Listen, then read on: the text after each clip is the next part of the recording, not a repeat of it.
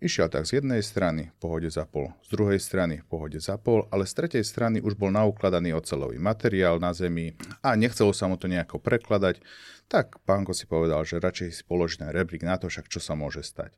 Ako si ho položil na tie ocelové prvky, oprel ho ocelový kontajner, išiel zapnúť hore reťaz, ako vyšiel na nejaký tretí, štvrtý schodík, zrazu ten celý spodok rebríka sa mu počmikol, rebrík vyletel smerom nadol, a padol petami na hranu rebríka, kde si vlastne zlomil obidve pety.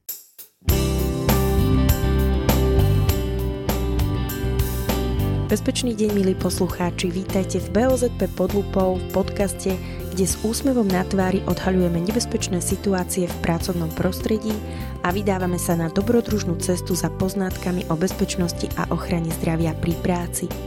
Spoločne budeme rozoberať príbehy, typy a rady, novinky a všetko, čo sa týka bezpečnosti, aby ste sa cítili pripravení na to, čo na vás číha v pracovnom prostredí tak si pripnite bezpečnostný pás a vyrážame do labyrintu BOZP.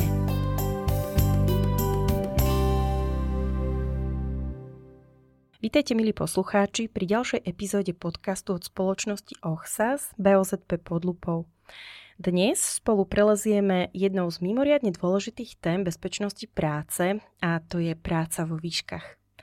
Určite viete, že práca vo výškach je neoddeliteľnou súčasťou mnohých priemyselných a stavebných odvetví, no zároveň predstavuje značné rizika pre pracovníkov, ak nie sú tieto práce riadne plánované a vykonávané. V tomto podcaste sa budeme venovať všetkým aspektom práce vo výškach od potrebných opatrení na ochranu pracovníkov až po príbehy a skúsenosti nášho hostia, ktorý pracuje v týchto náročných podmienkach.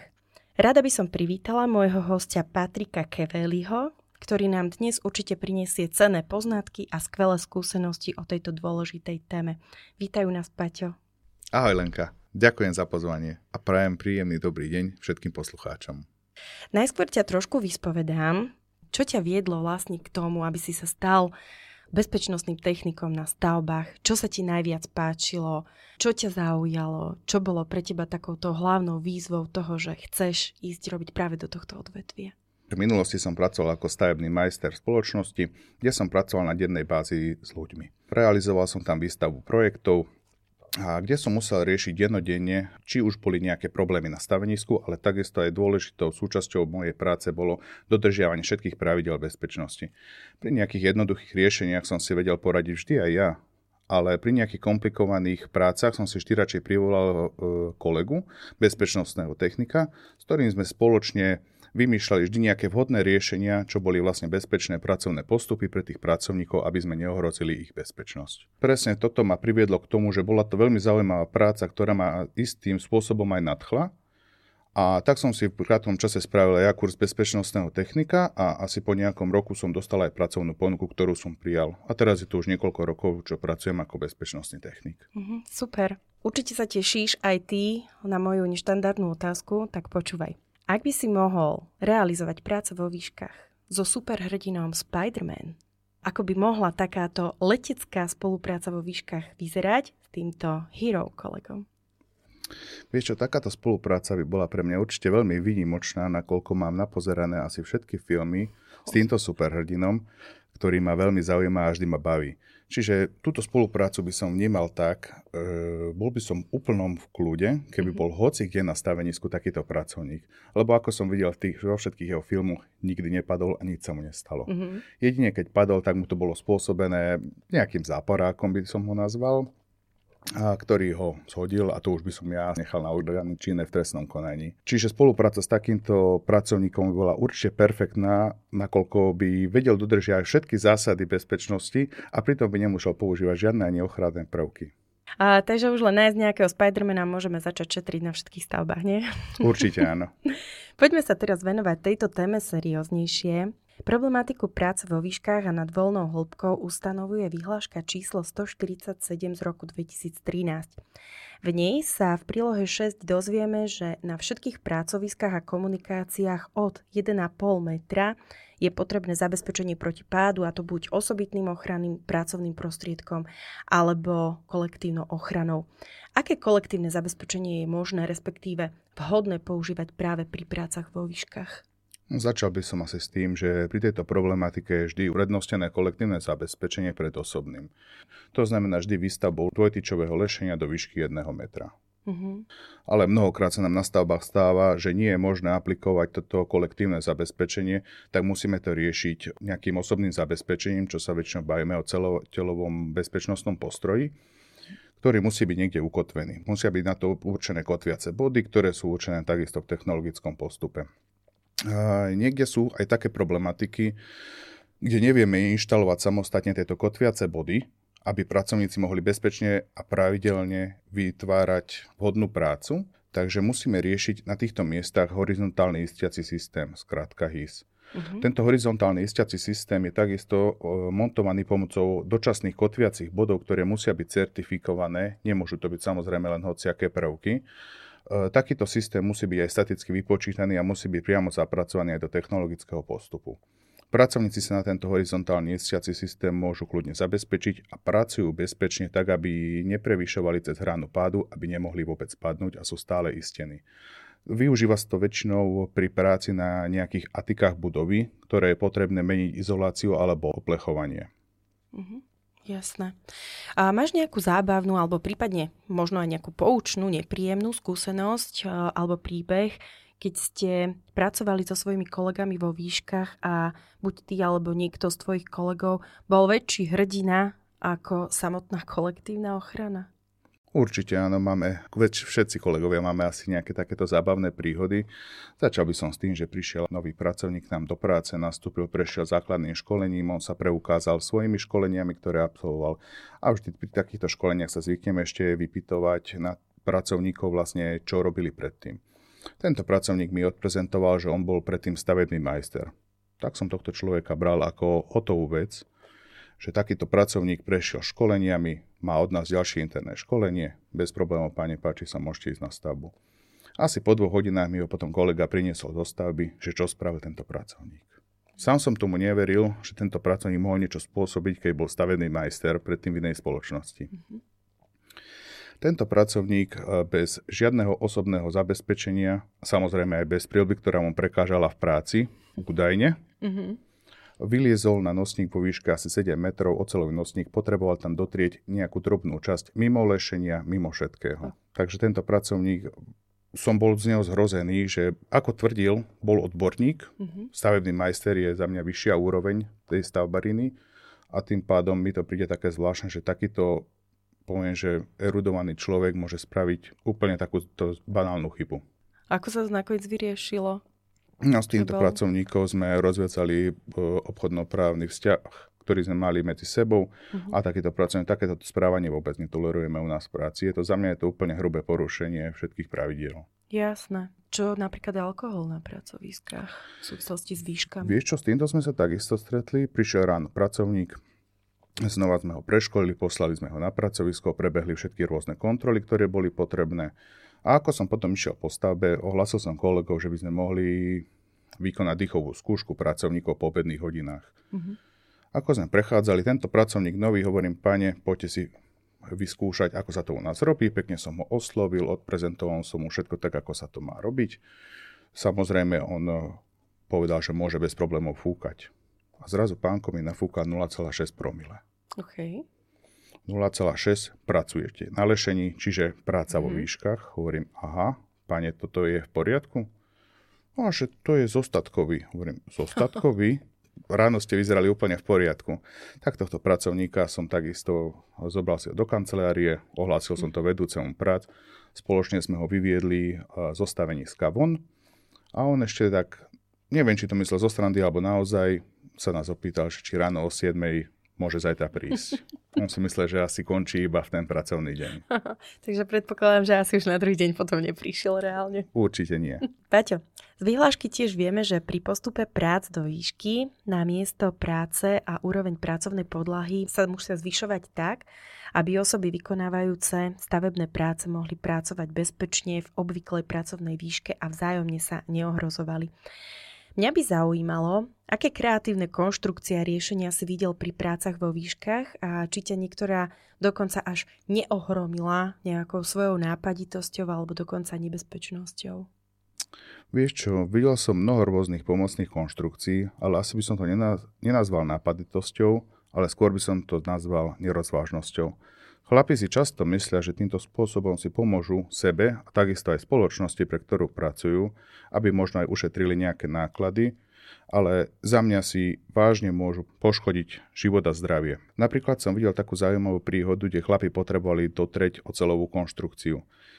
Kolega strojník pristavil pri nich stroj, nastúpili chlapi do papule stroja, chlapec ich zodvihol.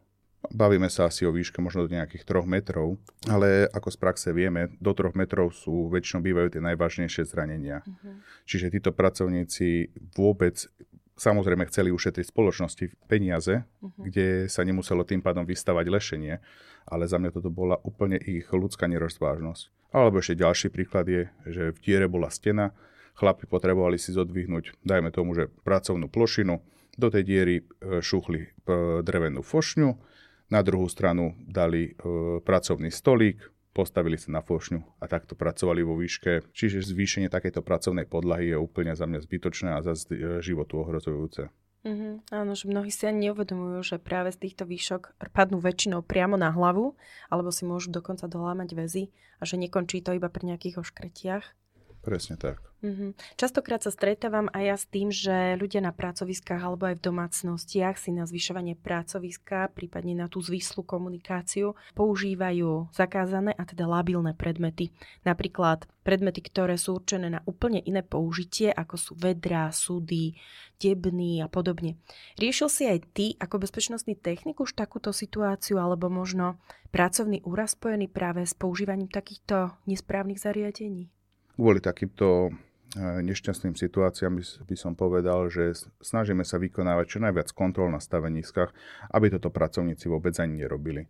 A za mňa je toto veľmi dôležité e, pomerne často ich informovať a oboznámiť pracovníkov o zásadách bezpečnej práce. Mm-hmm. Ale kolegovia už riešili podobný systém, čo sa týka vyvýšenia pracoviska, kde sa pracovník postavil na stavebne tehly i tong a ako sa pozabudol, stúpil vedľa a spadol dole a skončil s otvorenou zlomeninou predaktia. Je to veľmi nešťastný vymysel pracovníkov, kde si neuvedomujú závažnosť situácie. Pri používaní takýchto labilných materiálov stačí ozaj iba chvíľka nepozornosti alebo malý pohyb a táto pomocná konštrukcia by som ju nazval v mm-hmm. zátvorke, sa rozpadne a pracovníci môžu utrpieť závažný pracovný úraz. Mm-hmm. Aj, aj my sme sa už stretli s mnohými takýmito podobnými prípadmi.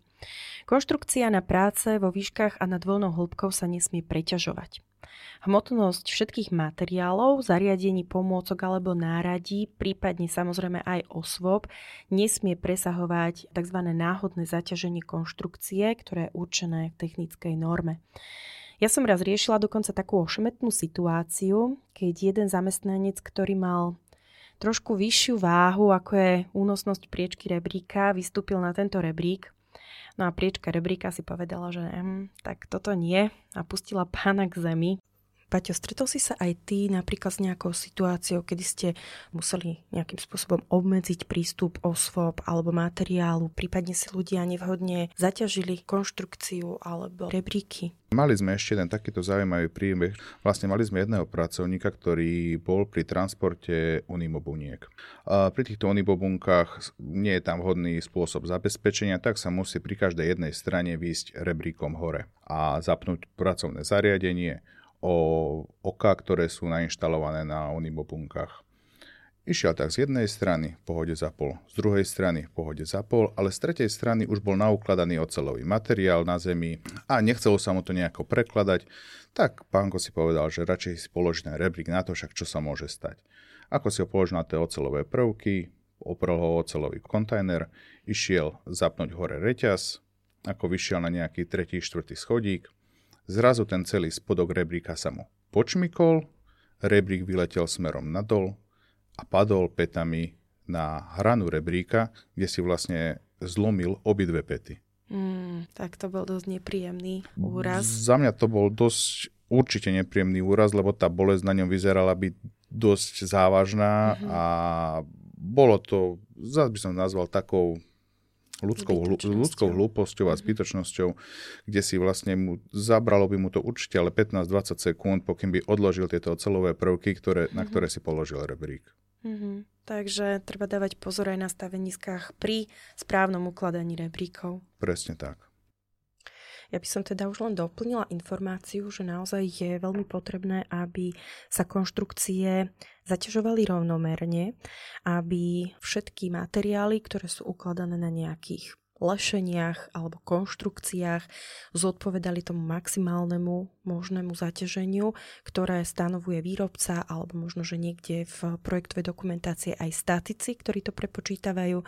No a rovnako tiež veľký pozor treba dávať naozaj aj na tie rebríky, ktoré sú používané veľmi často nielen tom pracovnom prostredí, ale v tých domácich prostrediach a tieto rebríky je potrebné zaťažovať tiež len do tej maximálnej únosnej hmotnosti, ktorú definuje výrobca takýchto rebríkov. Nielen osoby musia byť chránené proti pádu, zvyšky, ale rovnako aj materiály, ktoré sme teraz vlastne spomínali, alebo nejaké náradia, pomôcky sa musia bezpečne ukladať a skladovať vo výškach tak, aby po celý čas uloženia alebo skladovania boli zabezpečené jednak proti pádu, prípadne nejakému sklznutiu alebo zhodeniu počas práce. A samozrejme to platí aj po ukončení týchto prác. A čo ešte býva dosť také nebezpečné, je napríklad, že môžu byť zhodené aj vetrom.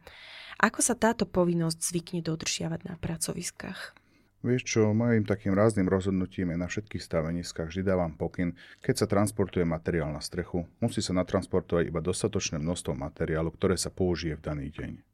Uh-huh. Samozrejme, že sa nám stali aj e, také príhody, kde sa to nespotrebovalo. Nebol nikdy problém s týmto, lebo sme to vždy presne vedeli bez problémov so strojníkom a so zariadením spustiť naspäť dole na skladisko. Ale mali sme jednu takú zaujímavú príhodu, kde sa nám tak viacelo okolností zahralo tak super dokopy. Natransportovali sme si materiál hore, boli to také pirdosky sa to volá, je to purpanelová izolácia mm-hmm. na mhm. zateplenie striech. Natransportovali sme si dostatočné množstvo ktoré tam boli asi dve partie a tieto partie to bez problémov každý deň stihli dať to, tieto určité štvorce, oni to bez problémov vedeli nainštalovať. Ale súhra okolností bola taká, že jeden z pracovníkov prišiel za stáby vedúcim, že potrebuje ísť domov z osobných dôvodov. Stáby vedúci nemal problém ho pustiť, tak samozrejme hovoril, že môže ísť. Po pol hodine prišli ostatní kolegovia, oni sú s ním na aute. Takže oni museli ísť s ním. Jedna partia piatich ľudí nám odišla. Lenže v tejto partii bol samozrejme aj strojník, ktorý mal jediný uh, doklad o obsluhe takéhoto zariadenia. Mm. To si stavby vedúci nejako neuvedomil. Minus partia, ostalo tam takisto materiálu, mm-hmm. nebolo koho, čím by sme to vlastne mohli zložiť tento materiál. Už tak pred prac- koncom pracovnej zmeny nám chlapi chodili hovoriť, že tento materiál nestihneme inštalovať a nemáme ho dať ani ako dole. Navrhol som stavby vedúcemu, aby využil záchytné siete, ktoré sme tam mali, pozakrýval materiál. Joj, chlapi toľko frflali okolo toho, že koľko navyše práce to je a toto, no trvalo im to určite tak, že museli tam byť síce dlhšie po pracovnej dobe, ale bolo to takých dobrých 15 minút. Na druhý deň ráno sme prišli na stavenisko, materiál, rôzny materiál bol vlastne nafúkaný po celom stavenisku. Stavby vedúci sa čudoval, čo sa vlastne deje, prišli sme pozrieť. Náš materiál, ktorý bol zachytený na streche týmito zachytnými sieťami, bol úplne nepoškodený, neporušený, Super. bol zaistený. Toto bol materiál ostatných dodávateľov, ktorí si hore nechali uh, materiály a pracovné náradie. V noci prišla silná prietrž mračien, rýchlosť vetra bola okolo 80 km za hodinu. Mm. Všetko im posfúkovalo dole. Našťastie neprišlo k žiadnym škodám, čo sa týka ani na životoch, ani na zraneniach, mm. takisto ani na majetku. Možno boli len nejaké drobné straty na materiály, ktorý bol uložené hore na streche. Mm, čiže niečo sa možno dolámalo alebo tak. Presne hej? tak, áno. Priestory, nad ktorými sa pracuje, sa musia tiež zabezpečiť tak, aby nedošlo k ohrozeniu osôb vykonávajúcich stavebné práce a iných osôb, ktoré sú pod týmito priestormi. Mohol by si našim poslucháčom povedať, ako tento priestor môžu napríklad vhodne zabezpečiť, tak aby nedošlo k tomu, že im niečo spadne na hlavu, alebo tí, ktorí pracujú v tých vyšších úrovniach, aby neskopli nejako materiál, aby to neskončilo v hlave naozaj niekoho iného? Vieš čo, s týmto problémom sa stretávame asi dennodenne pri prácach vo výškach, čiže ohrozený priestor sa zabezpečí najlepším spôsobom je za mňa vylúčením z prevádzky. Ale samozrejme, nie v každej prevádzke je to možné. Mnohokrát sa nám už stalo, že sme potrebovali ohrozený priestor zabezpečiť týmto spôsobom, ale prevádzka si nemohla dovoliť odstaveniu, lebo to bola jediná prístupová komunikácia na ostatné pracoviska. Tak sme hľadali nejaký kompromis, ako tento priestor zabezpečiť opäť jednoduchým riešením, že ohrozený priestor vylúčime z prevádzky čiastočne za dohľadu asistujúcej osoby, ktorá koordinovala súbeh prác s prevádzkou. V podstate riešila pešiu prevádzku v ohrozenom priestore a to tým spôsobom, že pozastavila práce vykonávané v ohrozenom priestore a iba vtedy mohla prevádzka využiť ohrozený priestor a prejsť. Mm-hmm. Ďalším spôsobom eh, sme zvykli využívať použitím ochrannej konštrukcie alebo záchytnej konštrukcie. Takisto sme vykonávali eh, výškové práce za pomoci špeciálnej horolezeckej a speleologickej techniky, ktoré sme vykonávali na ocelových nosníkoch ale pre istotu sme si natiahli ešte s chlapmi bezpečnostné záchytné siete kvôli zabezpečeniu, aby náhodou, keby povolilo nejaké lano alebo niečo, nejaký pracovník nedbal na to, ako by mal, tak aby pre istotu zachytila táto záchytná sieť. Ale je tam ešte jedno, jedno veľké riziko, jeden faktor, ktorý tiež takisto podľa mňa veľa ľudí na to nemyslí, že tie práce pod nimi. Čo si ja osobne myslím, že znova tento priestor musí byť riadne vyčlenený, ohradený a u mňa to platí väčšinou tak, že vždy tam je nejaká asistujúca osoba, ktorá takisto koordinuje ako v prvom bode, ktorý som spomínal, e, túto pešiu premávku, aby nebolo ohrozené. Lebo tuto sa nám dobre vie, že aj všetky pracovné nástroje, ktoré musia mať pracovníci, takisto musia byť istené proti pádu. A môže sa stať pri nejakom prepínaní, upínaní, že môže mu vyklznúť presne v tej sekunde akurát tento nástroj a môže ohroziť alebo zraniť niekoho, nejakého pracovníka pod ním. Uh-huh. to znamená, že mohli by napríklad naši poslucháči, ktorí pracujú takto vo výškach, a to je jedno, či na staveniskách, lešeniach alebo rebríkoch, používať napríklad nejaké brašne alebo opasky, kde si takéto materiály potom uchytia? Určite áno, môžu toto používať, ale našim väčším obvyklým spôsobom bolo samostatné istenie týchto materiálov, doslova také ako, také poistné lana. Uh-huh. My sme to nazývali ako poistné lana, že toto poistné lano vždy bolo tiež upevnené o nejakú ďalšiu konštrukciu, ktorá odalávala nosnosti. Samozrejme tie materiály vždy tam, alebo tie pracovné nástroje boli vždy z ľahkého materiálu, uh-huh. neboli to žiadne náročné a ťažké stroje, takže určite áno. Takýmto spôsobom. Uh-huh. A čo v prípade, pokiaľ máme poukladané, tak niekedy sa naozaj stane, že potrebujeme mať tie materiály uložené vedľa seba, niekde na podeste, či už sú to o, ozaj na tých lešeniach alebo plošinách. O, dá sa nejako zabezpečiť to, aby som náhodne neskopla?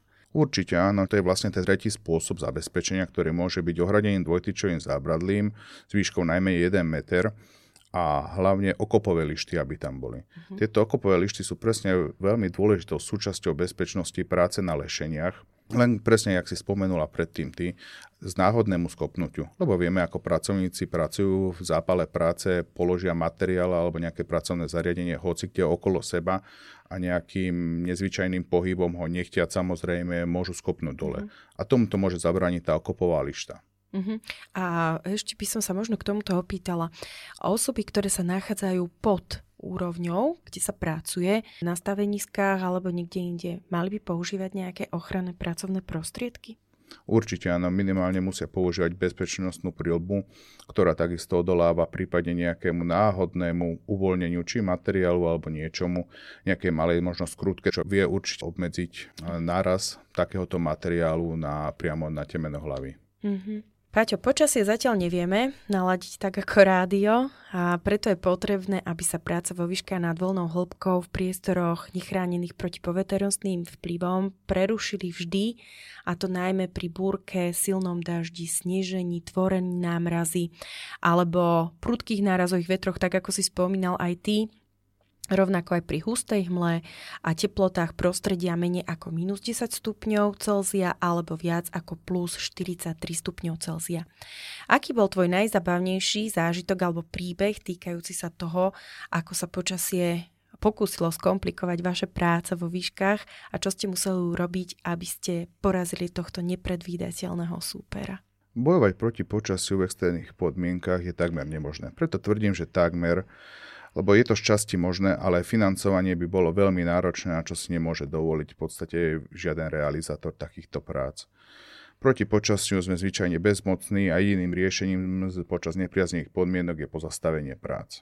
Tak ako sa mi už stalo tiež na jednom projekte, na ktorom sme pracovali, išiel som na rutínnu kontrolu pracovníkov na stavenisko. Do pracovnej jamy sme vstupovali výťahom stavebným, ja som bez problémov do neho nastúpil, išli sme do hĺbky 30 metrov. Ako som kontroloval pracovníkov, pomaličky som začal zisťovať, že sa zaťahuje obloha a začína fúkať vietor. Tak som pridal do kroku, že čím skôr si spravím túto kontrolu a vypadnem stade to von, aby som náhodou potom nezmokol. Ako som si spravil svoju prácu, hovorím si, idem do kancelárie. Kráčam k výťahu a na výťahu bola už iba tabulka odstavený dočasne kvôli zlým poveternostným podmienkam. Uh-huh. Tak som musel využiť jediný únikový východ, ktorý tam bol, bola schodisková väža vystavaná z lešenia. Ale aj viacerí pracovníci si všimli, že už sa začína zhoršovať počasie, tak už aj oni pridali do kroku. Nejakí pracovníci ma predbehli a na, tej, na tejto schodiskovej väži sme sa stretli asi siedmi. Táto schodisková väža na nešťastie bola tak prispôsobená, že bola dosť úzká a vedel prejsť iba jeden pracovník, takže sme išli po podstate za sebou pomaly ako kačice. ale ten prvý pracovník bol troška pevnejší a veľmi rýchlo sa zadýchal a on sám povedal, že on nevládze toľko, že on si musí dať prestávku. Uh-huh. Po 15 minútach sme boli asi v polovičke, asi na tretej prestávke, čiže ešte sme sa usmievali. Ale do pár sekúnd sme sa prestali usmievať kvôli tomu, začalo neskutočne pršať tak ako začalo pršať, všetci sme ho tlačili ešte aj očami, poď, pozbudzovali sme ho, poď, poď, šlap, neskutočne, cítil som sa ako na fotbalovom zápase. Mm-hmm. Ako sme vyšli hore, všetci sme boli premoknutí úplne do nitky. A to bolo len taká rýchla prietlž mačien. Mm-hmm. Ale ste všetci bezpečne vyšli, Samozrejme, hej? bezpečne sme vyšli po lešení úplne bez problémov. Takže pokiaľ ste boli len mokrí, tak to nie je až také hrozné. Za to hovorím, že bola to pre mňa možno taká vtipná, možno pre teba, pre mňa vtedy určite nebola. Jasné. Paťo, na záver podcastu by si našim poslucháčom mohol zhrnúť nejaké rady a tipy, ako zvýšiť bezpečnosť pri práci vo výškach a minimalizovať tak rizika. Za mňa určite to bude častým informovaním a oboznamovaním všetkých pracovníkov o možných rizikách, ktoré sú spojené v prácach vo výške. Keď pracovníci budú riadne a včasne informovaní, budú môcť týmto rizikám predchádzať, ktoré sú spojené s úrazom, z výšky a myslím si, že aj oni si dokážu uvedomiť, že majú doma rodiny alebo niekto, ku komu sa musia vrátiť zdraví. A ešte jednu vec by som tu asi spomenul, čo je včasná kontrola. Nemyslím tým len kontroly vykonávané bezpečnostnými technikmi, ale aj e, vedúcimi pracovníkmi, ale podľa mňa takou najdôležitejšou je kolegami medzi sebou. Nie raz sa nám osvedčilo, že kolegovia si pomohli medzi sebou, s tým, že upozornili na riziko druhého pracovníka, ktorému hrozilo. A potom chodili po stavbe, ako si to ty predtým nazvala, takí hrdinovia, že ako som pomohol kolegovi, že som ho len upozornil, ale mohla sa stať nejaká závažná vec. Čiže podľa mňa toto sú asi dva najdôležitejšie body, ktoré by v každej spoločnosti mali na to dbať. Ďakujem veľmi pekne. Chcela by som naozaj vyjadriť veľkú vďaku môjmu dnešnému hostovi, za jeho účasť v našom podcaste. Bolo super počúvať tvoje znalosti a skúsenosti v oblasti BOZP pri prácach vo výškach. Ďakujem tiež za cenné rady a verím, že naši poslucháči si odnášajú aj veľmi veľa užitočných informácií. Mojím dnešným hostom bol Patrik Keveli. Ešte raz ti, Paťo, ďakujem veľmi pekne. Ja ďakujem veľmi pekne za pozvanie a som rád, že sa môžem podeliť o zážitky a skúsenosti v tomto obore. Srdečne ďakujem všetkým našim verným poslucháčom za to, že ste sa dnes k nám opäť pridali v podcaste BOZP pod lupou pri práci vo výškach. Prajem vám vysoko bezpečný deň, priatelia. Podobne prajem pekný zvyšok dňa.